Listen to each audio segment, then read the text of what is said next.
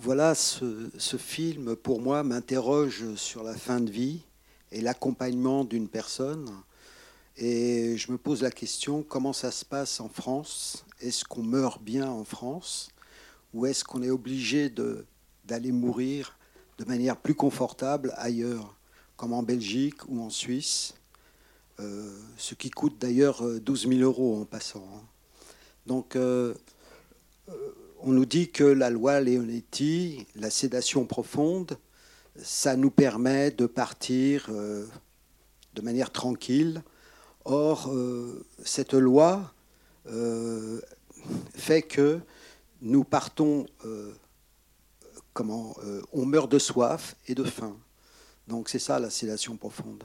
Donc je pense que cette loi n'est pas est incomplète et devrait aller jusqu'au bout de sa logique et vraiment accompagner la personne, comme on le fait ailleurs dans d'autres pays d'Europe.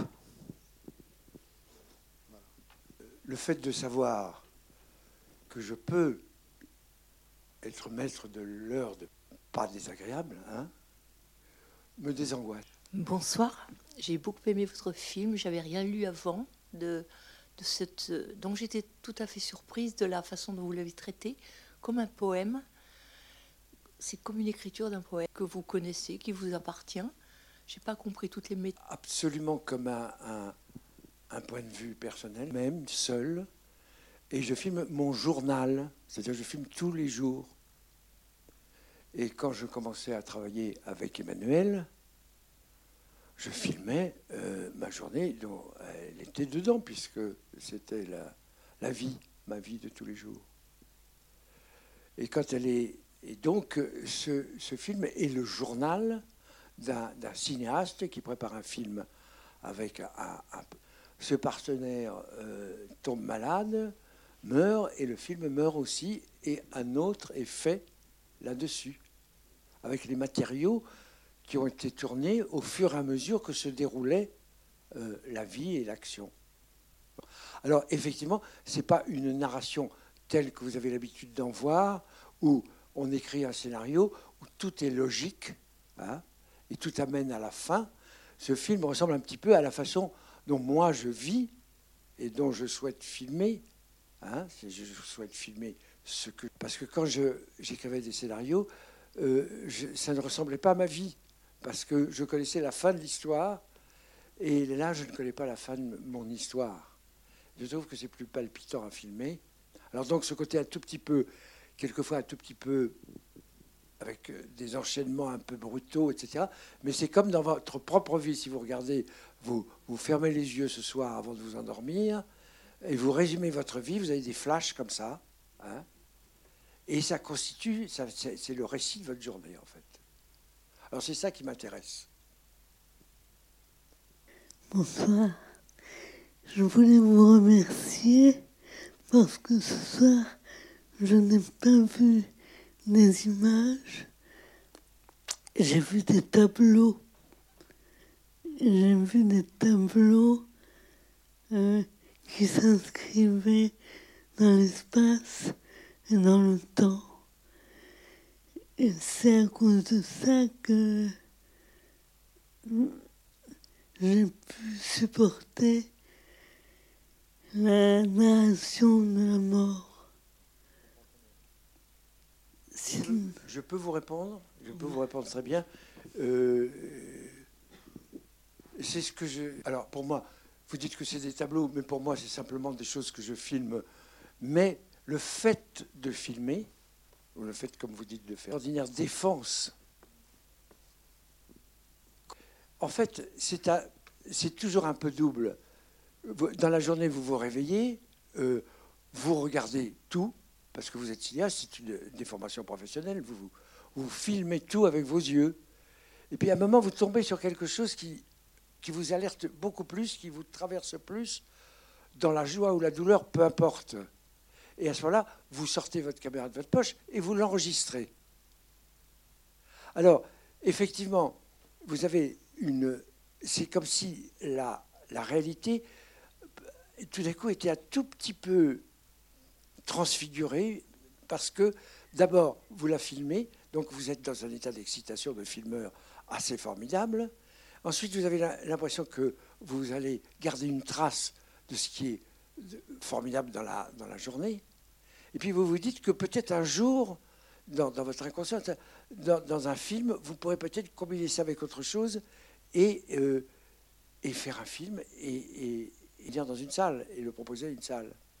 Donc ça enchante un peu la vie. Ça enchante un peu la vie. Et comme vous dites, faire des tableaux, etc., c'est la façon dont les cinéastes ont de, de lutter contre, effectivement, la, métamorphose des choses, donc, son propre corps. Hein. C'est une façon de, de, lutter. Et, en même temps, euh, de, de filmer la métamorphose avec, avec joie presque quand ça se présente bien, quand, quand c'est filmable. On est euh, assez grossier, nous. La vie est filmable ou pas filmable? Un, un visage tout d'un coup vous arrête parce qu'il vous appartient, il appartient à votre caméra. Et pour qui est à côté de moi, ça sera un autre visage. Et c'est comme ça qu'on évite effectivement les, grandes douleurs et les grandes difficultés de vivre dont on arrive à. Et c'est peut-être parce qu'on est, euh, est en difficulté devant, euh, on est un peu, un, peu, fragile et la caméra vous protège. Est-ce que vous pouvez nous expliciter un petit peu toute cette symbolique des objets que vous avez choisis et des fois, quelquefois avec, euh, avec insistance, par exemple les courges qu'on voit partout, partout, partout. Est-ce que c'est un peu obsessionnel? Voilà. Comme c'est euh, mon, mon, journal, effectivement, les courges depuis des, des dizaines d'années font partie de ma vie. J'aime les courges, j'aime les courges parce que je trouve que euh, j'aime leur, lente métamorphose jusqu'à devenir des petites choses très sèches. Hein. Ça peut durer des, mois. J'ai toujours aimé ça. Et euh, quand Emmanuel a commencé à avoir des problèmes, j'ai continué à filmer les courges. Mais la seule chose, c'est que entre le déclin du corps d'Emmanuel et le déclin des courges, ça s'est croisé. Donc je l'ai. Euh, euh, c'est resté dans le film. Ça a nourri le film. C'est comme le corps du Christ de mon père, dont, que j'avais dans un coin, qui m'a qui toujours plu. Il attendait peut-être d'entrer dans un de mes films depuis 25 ans, 30 ans. c'est uniquement la, souffrance et, l'agonie d'Emmanuel qui me l'a fait sortir. Donc, ça une valeur symbolique, mais pour moi moins, c'est immédiat, ça fait partie de ma vie quotidienne en fait. Et le, grand Christ était dans un coin de, ma salle de bain, je ne le voyais même plus. Et un jour, je lis, et c'est dans le film, je lis dans le Parisien qu'une bombe a éclaté, etc., etc. Et je pense à ce Christ entièrement mutilé. Il n'avait plus de. Exactement comme les victimes de la bombe le jour de la messe de Pâques. Et donc, je l'ai fait rentrer dans le film. Parce que ça faisait partie de ma vie, et c'était des, moments de ma vie qui, se, euh, qui étaient aimantés, voilà, par le film que je, que, que je fais tous les jours. Je ne fais pas un film tous les jours, mais je tourne tous les jours. Je confonds complètement le, ma propre vie et mes films. Sauf qu'après, euh, quand je, je, sais que j'irai jusqu'au bout d'un film, ennuyer, avoir un début, un milieu, une fin, enfin, et que les thèmes. J'ai une éducation d'homme de spectacle profond. Mais dans la fabrication, ça, ça avance comme ça, euh, sans être prévu et sans être euh, à réaliser, une idée à réaliser. Voilà. Évidemment, chez un individu, il y a aussi un fond. J'ai un fond j'ai un fond chrétien parce que j'ai passé sept ans de ma vie dans un pensionnat chrétien. Donc, euh, effectivement, mes films sont nourris de ça. Hein? Ça ne peut pas être autrement. Ça, remonte à la surface euh, régulièrement et, je l'accueille à partir du moment où ça a une forme cinématographique. Alors, j'ai repris la, toupie parce que je me disais à la fin, c'était une, une obsession chez Emmanuel, la toupie, et qu'il devait y avoir une raison qu'elle ne connaissait pas. Alors, la première toupie a été enregistrée d'une façon. Euh, parce que ça l'amusait, je savais que ça l'amusait. Et puis la deuxième, je l'ai réintroduite euh, parce que c'était euh, l'inconscient d'Emmanuel et le mien. Je, voilà, ça, devait avoir un autre sens que j'ignore, mais il fallait que la toupie soit à la fin, revienne. Et sur la toupie, vous vous dites, si notre film pouvait ressembler à ça, tout y est. Vous pouvez bah, C'était un peu prémonitoire parce que euh, la, toupie euh, tourne très très rond puis commence à vaciller. Il est comme quelqu'un qui meurt au cinéma magnifiquement. Hein. Mais c'était complètement prémonitoire.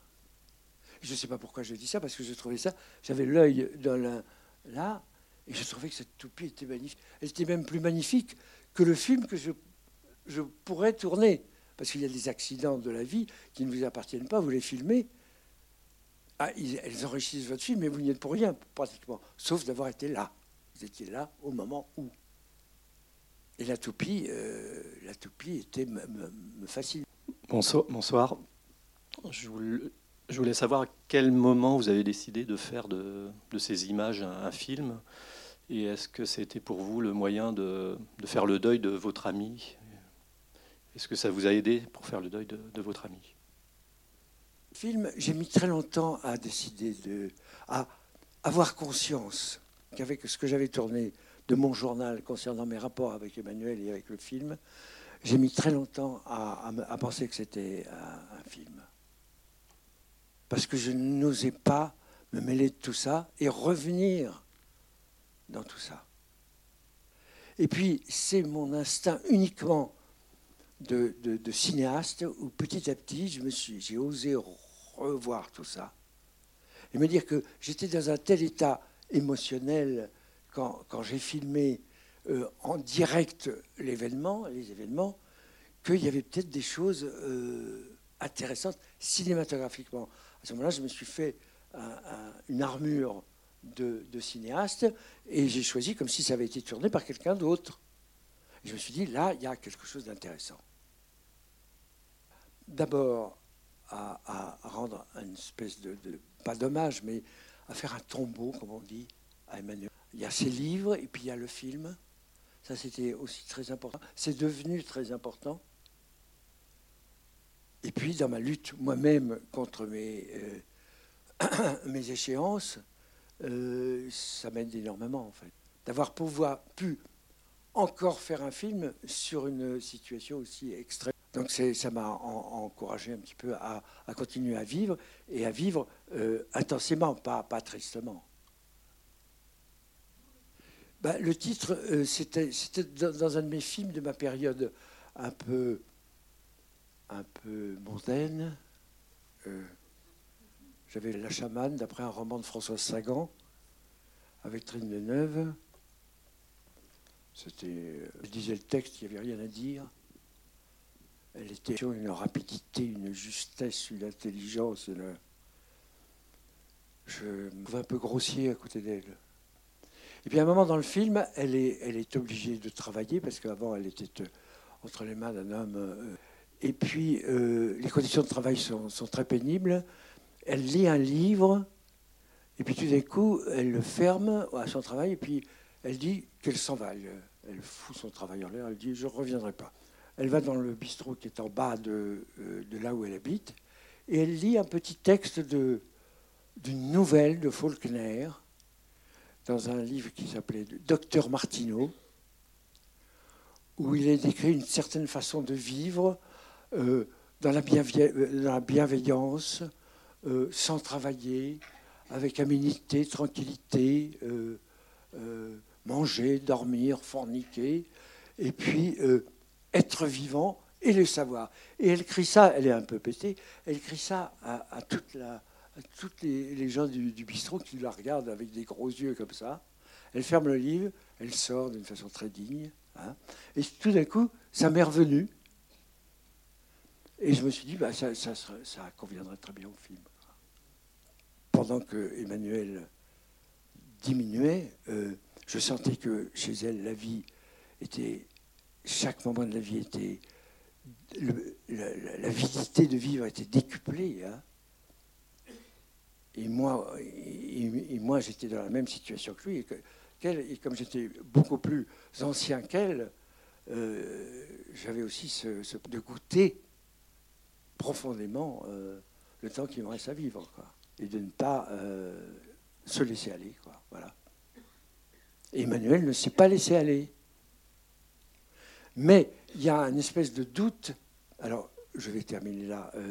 J'ai parlé trop longuement, mais un petit doute qui est formidable, c'est que il y a un moment un message de Serge Toubiana au moment où elle meurt. Il dit, elle dort depuis trois jours. Ce qui veut dire, entre guillemets, qu'on l'a fait dormir. Juridiquement, effectivement, en France. Mais vous savez très bien que ça se fait d'une certaine façon aussi. Hein. Et ça, quand euh, je l'ai compris, j'ai mis un certain temps à le, parce que je ne voulais pas, euh, je ne voulais pas le penser, je ne voulais pas le penser, parce que il y avait le début, elle se donne la mort, le milieu, le père se donne la mort, et à la fin, euh, Emmanuel euh, aussi. Alors, ce qui fait que l'architecture du film, elle, est, elle est énorme, quoi. Et elle appartient à la vie. Moi, je n'en suis que le, euh, historiographe, je, consigne les faits. Euh, oui, du coup, excusez-moi, ici, à gauche. À gauche. Votre gauche. Là. Euh, donc on voit bien la religion très présente et notamment le christianisme de la religion, mais le choix de la mort possible, ou est-ce que c'est parce que c'est votre ami que vous l'avez accepté? Je suis très attaché à, aux évangiles, il y a un réalisme journalistique, une histoire politique. il y a un type qui se prend pour le fils de Dieu. Je trouve ça absolument. Euh, quand il parle à son papa, ça m'enchante. Et en même temps, j'ai un sourire. Euh, voilà. Et j'ai une liberté totale avec toutes les idées et tous les textes sacrés. Hein. Ce qui fait que j'arrive à faire dire à un jeune homme de 17 ans, qui est égyptien, hein, euh, l'histoire de la passion du Christ à la première personne. Hein, comme si c'était le Christ qui avait tenu son jour. Donc euh, je suis de ce côté-là, je ne peux pas répondre à des... Euh, je suis imbibé et libre. Étant donné que la, notion de Dieu échappée de mon, de mon esprit, et que je, ne connais qu'une chose, c'est la fraternité humaine, hein, et puis un ensemble fabuleux de, euh, je suis aussi indispensable au monde que, euh, que les milliards d'individus ou de puces ou d'arbres au fonctionnement de la vie. Et voilà, ça, me suffit, ça me suffit largement. À partir du moment où je passe beaucoup de temps à filmer, ce qui me fait beaucoup moins de temps à penser, vous voyez ça, m'arrange pas mal les, euh, hein, les affaires. Je vais répondre un peu à côté de votre question, mais c'est pas grave j'ai compris que votre relation avec Emmanuel était intense, votre amitié très très forte. Euh, je ne sais pas quand est-ce qu'elle est partie, hein, je n'ai pas tout compris. Est-ce que vous continuez à converser avec elle? Alors là, vous êtes, je vais essayer d'être court parce que vous êtes sur mon terrain là. Hein. Tout à fait, vous n'êtes pas obligé de répondre. Je, fais court. Hein. J'ai rencontré Emmanuel il y a 30 ans parce que j'avais rendez-vous avec un de mes copains, et il est venu avec elle. Elle publiait son premier livre. comme j'ai trouvé sympathique, j'ai lu son premier livre. Et la première page de son premier livre, elle est dans le métro, euh, assez serrée comme ça, et puis elle descend du métro, mais avant de descendre, elle avait sorti un, petit couteau à camp d'arrêt de sa poche, et elle avait piqué le ventre d'un gros type qui était à côté d'elle. Et elle sort tranquillement. Alors je me dis, euh, une personne qui écrit son premier livre avec cette première page-là est quand même quelqu'un de très particulier. Alors je l'ai appelé, et puis on s'est vu pendant 30 ans à déjeuner à Paris, en changeant de restaurant quand euh, on avait besoin de changer. comme nous avons des professions libérales, on pouvait rester jusqu'à 4 heures de l'après-midi, hein, dans des restaurants qui nous acceptaient jusqu'à cette heure-là. Et d'avoir une amitié avec une femme, c'est un plaisir immense en plus. Hein. Ça, c'est la première chose. La deuxième question, c'était est-ce que vous continuez à converser avec Emmanuel Alors, ça, vu compte tenu en plus de votre formation euh, religieuse, spirituelle, euh, complètement. J'ai fait un film sur ma, ma deuxième femme qui est morte d'un accident d'automobile qui s'appelle Irène, et je l'ai fait 40 ans après sa mort, parce que je lui parlais tout le temps. Et quand je ne lui parlais pas, elle venait frapper à ma porte et me disait, ah, elle me demandait des choses. Et quand j'ai fait un film sur Thérèse de Lisieux, et, souvent, cette, jeune fille de 24 ans, je lui parle, et quelquefois, je lui demande conseil même sur des choses. C'est-à-dire la communauté des morts et des vivants, qui est un des piliers un peu du Christ. Euh, je l'ai gardé de cette façon-là. C'est-à-dire que les gens sont cinématographiquement extrêmement vivants dans ma tête, et dans mon journal, quelquefois, il y a 30 ans, je veux savoir ce que j'ai fait au mois de juin. Hein, je, tire la, cassette et je regarde la journée comme si elle était d'aujourd'hui. Le temps est aboli. Je me permets de reprendre le micro. Euh, en fait, vous n'avez pas complètement répondu à la question. Et elle n'était peut-être pas très bien formulée non plus. Euh, Qu'est-ce qu'il y a après la mort J'ai besoin de me faire rassurer. Vous savez bien qu'il n'y a pas de réponse. Alors ne cherchez pas un mot rassurant. Hein, il y en a des milliers à votre disposition. Hein. Essayez de vous réveiller le matin et de trouver que euh, le ciel hein, n'est pas si mal que ça en le regardant. Oui, mais parce qu'il y a des bouquins aussi qui sont écrits. Enfin, moi, j'ai je connais une amie qui croit à la vie après la mort, et il y a des bouquins qui ont été écrits qui, m'interrogent aussi. Enfin voilà. Merci. Je ne suis pas un homme d'imagination. C'est pour ça que j'ai besoin de filmer la réalité. C'est-à-dire que toute histoire, j'en ai imaginé des histoires puisque j'ai tourné avec des comédiens. Et euh, jusqu'au jour où j'ai filmé mon père mort. Et je me suis rendu compte que j'avais tué 25 personnes parce que euh, les gens y croyaient que c'était faux, que le type était payé ou la personne. Alors je n'ai plus tué personne, je n'ai plus demandé à personne de faire. La vie était formidable et il fallait simplement aller la chercher au moment où elle se déroulait. C'est-à-dire que tout imaginaire de, euh, ne me rentre pas du tout, vous voyez. Euh, là et maintenant, et je souhaite, je souhaite être là, maintenant, avec ma caméra, au bon moment, quand il se passe quelque chose. Alors j'ai un petit côté chasseur aussi, c'est-à-dire que je rentre des territoires en sachant que peut-être là, il va, euh, hein, une petite histoire va naître, mais euh, après aucune image, euh, aucune image. On m'en a proposé tellement, hein, on m'a proposé tellement de systèmes politiques pour être heureux, hein, le système philosophique pour bien écrire, bien filmer, l'art abstrait, le décaphonisme, l'existence. Vous tuer euh, pour défendre ça euh. Si je peux me permettre. Je, suis là. Si vous voulez bien. Euh, j'aime bien ce moment du film aussi où, voilà, vous dites ça fait du bien de revivre, vive la République et les pommes de terre frites. C'est une citation non pas de Catherine Deneuve, mais de ma mère. Ma mère, quand euh, à la fin d'un repas, parce que elle buvait un petit coup, elle, quand elle était très heureuse, elle, criait très fort Vive la République et les pommes de terre frites. Et ça, je trouve que c'est une définition de la vie parfaite. Parfaite.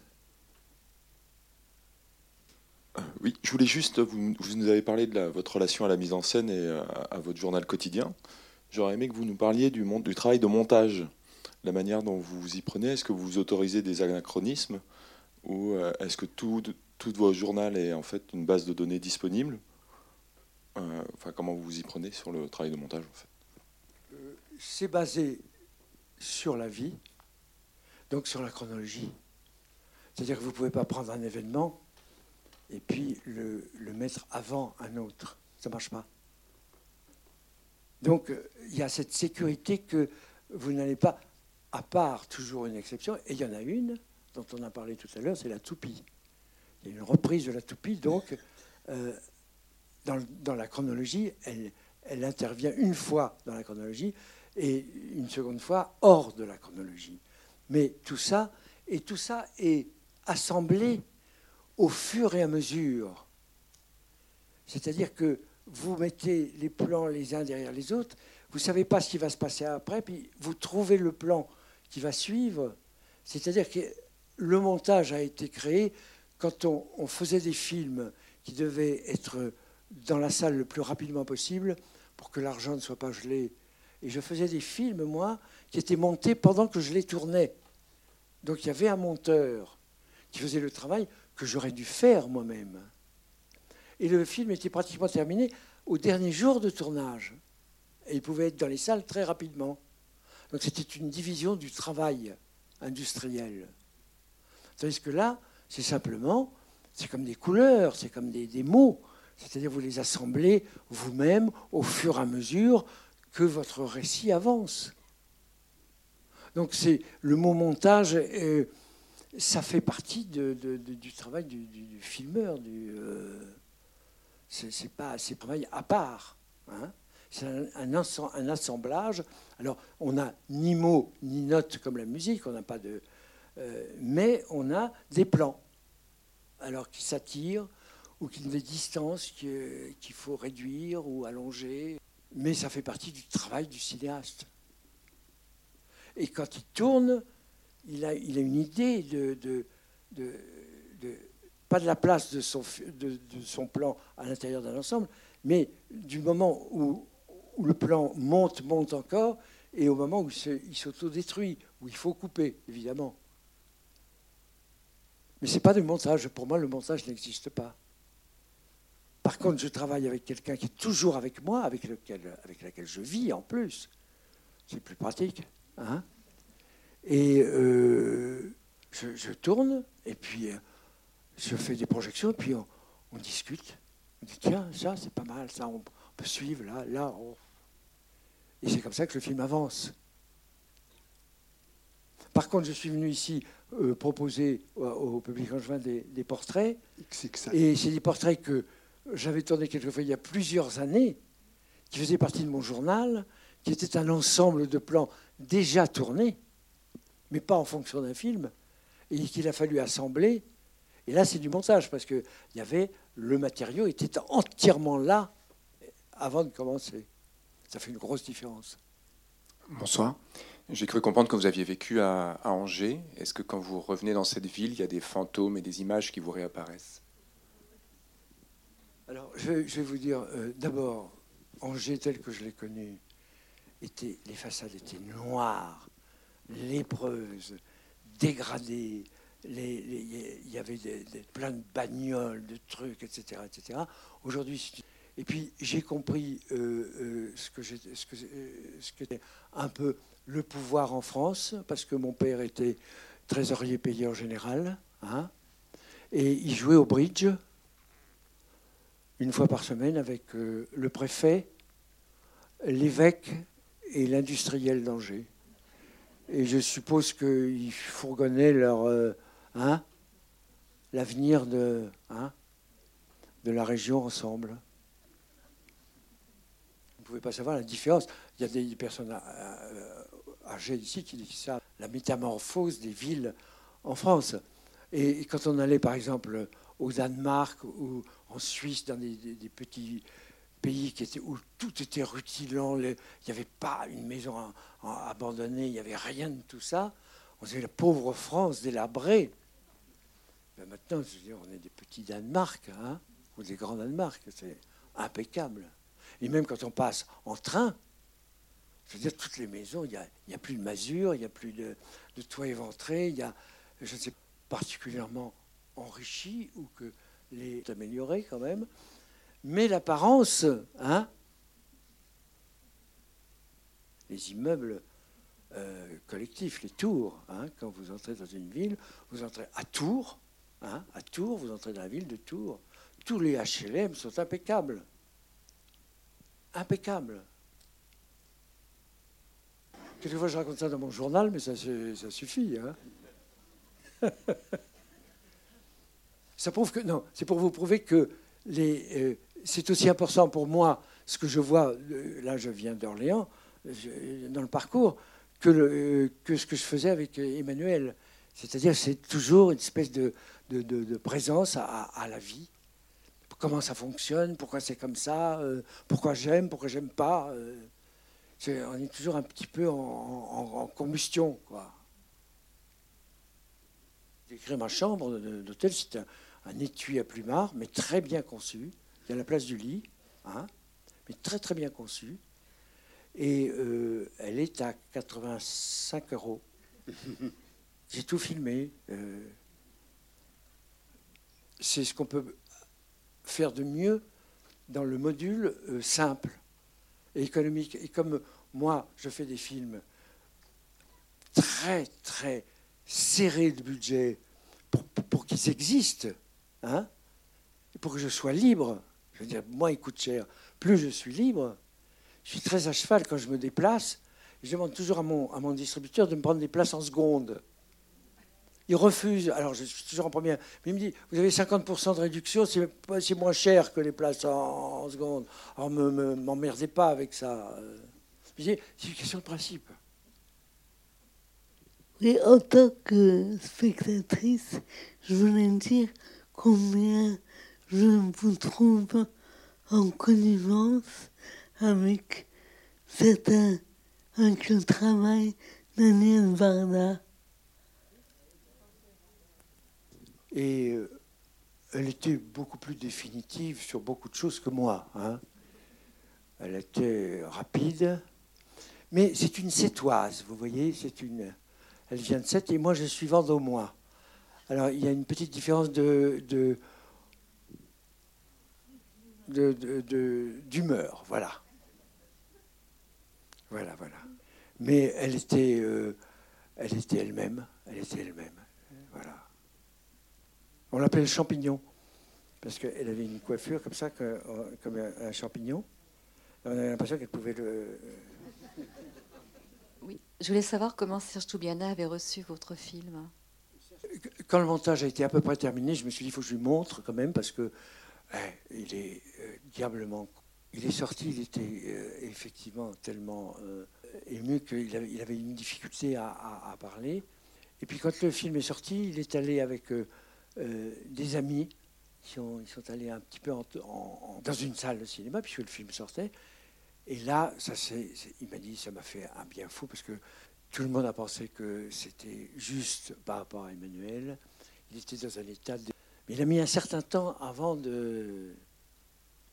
Et lui, magnifique avec lui, parce que lui, c'était 30 ans d'amour, parce que c'était ça, c'était, son, son mec. Et moi, j'étais uniquement l'ami de, sa femme. C'était très touchant, c'était... euh, Je crois que...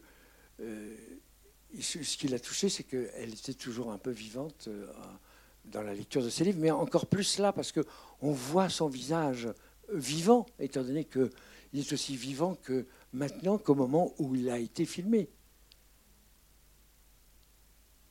Je pense à une expression d'un critique, je crois Le Monde, qui dit euh, que c'est un film doucement tragique.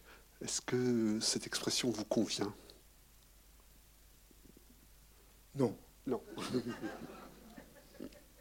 Tragique, euh, parce qu'il y, a des morts. euh, c'est pas tragique la mort, c'est, la vie. Euh, On y passe tous, donc je vois pas pourquoi ce serait tragique. hein. Et la douceur, euh, si elle n'est pas mêlée d'un tout petit peu de, violence, n'a aucun intérêt. Alors donc, je récuse. Voilà, j'y vais. Comme il n'a pas fait une très bonne critique de mon film, c'est parce qu'il y a vu effectivement quelque chose que une sorte d'ironie euh, cruelle et de choses comme ça qui me sont complètement étrangers. Il n'y a rien d'ironique dans le film. On s'amuse de temps en temps de, choses sérieuses, mais c'est pas de l'ironie, ça. C'est pas un jugement sur, euh, c'est pas un détachement. C'est rire aux larmes, ça va très vite, hein. très très vite. Notre dernier métro, comme disait euh, Truffaut. notre camarade, hein, le, hein, Truffaut. Ah, ici, c'est un tramway, c'est pas un métro. Un tramway, pardon. Merci. Merci. Merci à vous.